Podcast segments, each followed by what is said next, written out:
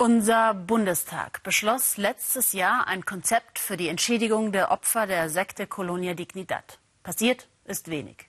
Bereits vor 50 Jahren schilderten Zeugen die Verbrechen in der deutschen Enklave in Chile, gedeckt durch die Militärjunta Pinochets.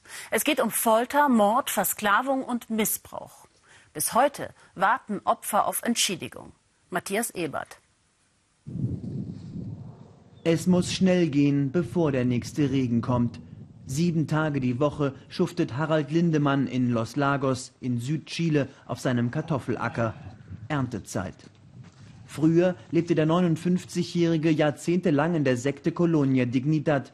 Er war dort von klein auf ein Arbeitssklave. Mit sechs Jahren fingen wir an, äh, auf dem äh, schon auf dem Acker zu arbeiten. Mit sechs Jahren haben wir Ehre nachgesammelt, Steine gesammelt, Wurzeln gesammelt, morgens im Frost raus. Wir, wir Kinder haben viel geweint, weil die Hände wehgetan haben. Wir waren blau gefroren, die Füße. Heute ist Harald Lindemanns Körper kaputt. Nach 35 Jahren Sklavenarbeit. Trotz Schmerzen muss er immer weiter arbeiten. Er ist angewiesen auf den mickrigen Gewinn der Kartoffelernte. In der Colonia Dignidad war Harald Lindemann jahrzehntelang eingesperrt, ohne Lohn und wurde missbraucht vom pädophilen Sektenführer Paul Schäfer. Die seelischen Narben sind noch immer nicht verheilt. Dazu kommt die Gewissheit, dass der deutsche Staat vom Grauen in der Sekte wusste und nichts tat die deutsche Botschaft äh, nachweislich über 20 Jahre bestechen lassen. Die haben Paul Schäfer unterstützt. Die haben nicht nur weggeschaut. Die wussten, dass wir als Kinder dort Sklavenarbeit machen, dass wir Kinderarbeit machen, dass wir von Paul Schäfer missbraucht wurden. Das war alles bekannt. Doch vom deutschen Staat kam bis heute keinerlei Hilfe für Harald und seine Frau Astrid. Auch sie war Sklavin der Sekte und muss jetzt mit ihrem Mann jeden Peso zweimal umdrehen. Tags darauf Fahrt in die ehemalige deutsche Sekte Colonia Dignidad, die sogenannte Kolonie der Würde. Wir dürfen den Bundesrichter Mario Carossa bei seinen Ermittlungen begleiten. Nach dem Tod des Sektenführers Paul Schäfer wurden viele Verbrechen, die hier passiert sind, nie aufgeklärt. Zum Beispiel in dieser Scheune. Neue Zeugenaussagen könnten die Ermittlungen von Richter Carossa jetzt voranbringen. Er will beweisen, dass unter dieser Betonplatte ein Geheimgefängnis existierte. Hierher brachte man politische Gefangene. Sie wurden erst verhört, dann gefoltert und viele von ihnen danach exekutiert. Der chilenische Diktator Augusto Pinochet war ein Freund des Sektenführers Schäfer. Politische Gegner ließ er auf dem Gelände der Deutschen verschwinden. Nach deren Leichen suchen die Behörden. Carossas Ermittlungsteam nimmt uns mit, dorthin, weiter oben im Wald der Colonia Dignidad, wo sie ein Massengrab vermuten.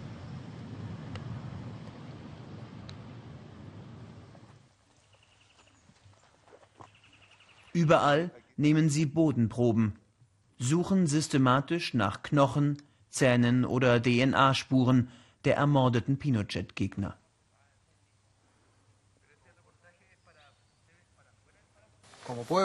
Wir Chilenen müssen uns unserer Vergangenheit annehmen. Das hier ist der wohl dunkelste Teil davon, den wir aufklären und der Welt zeigen müssen.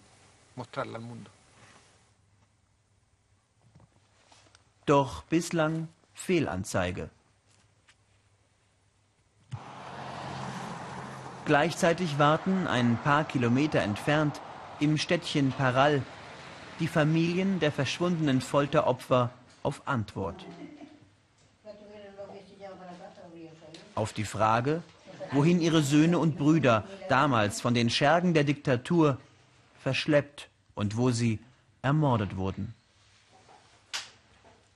Wir sind verpflichtet, unsere Angehörigen zu suchen. Sie befinden sich im Nirgendwo. Deshalb sind wir in der Pflicht. Meine Mutter hatte begonnen, meinen verschwundenen Bruder zu suchen. Ich habe ihr geschworen, diese Suche fortzuführen. Deutschland muss helfen. Es trägt eine Mitschuld. Unser Schmerz wird erst enden, wenn wir die Reste unserer Angehörigen finden. Selbst wenn wir nur eine Leiche entdecken, wird der Schmerz, den wir bis heute empfinden, zumindest ein Stück kleiner.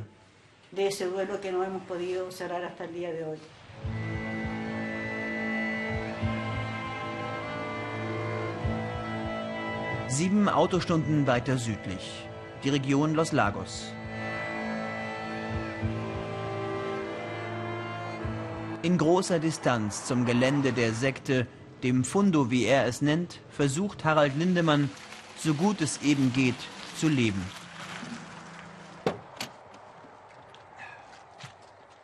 Wenn die Kartoffelpreise fallen, macht er Verluste und muss neue Kredite aufnehmen.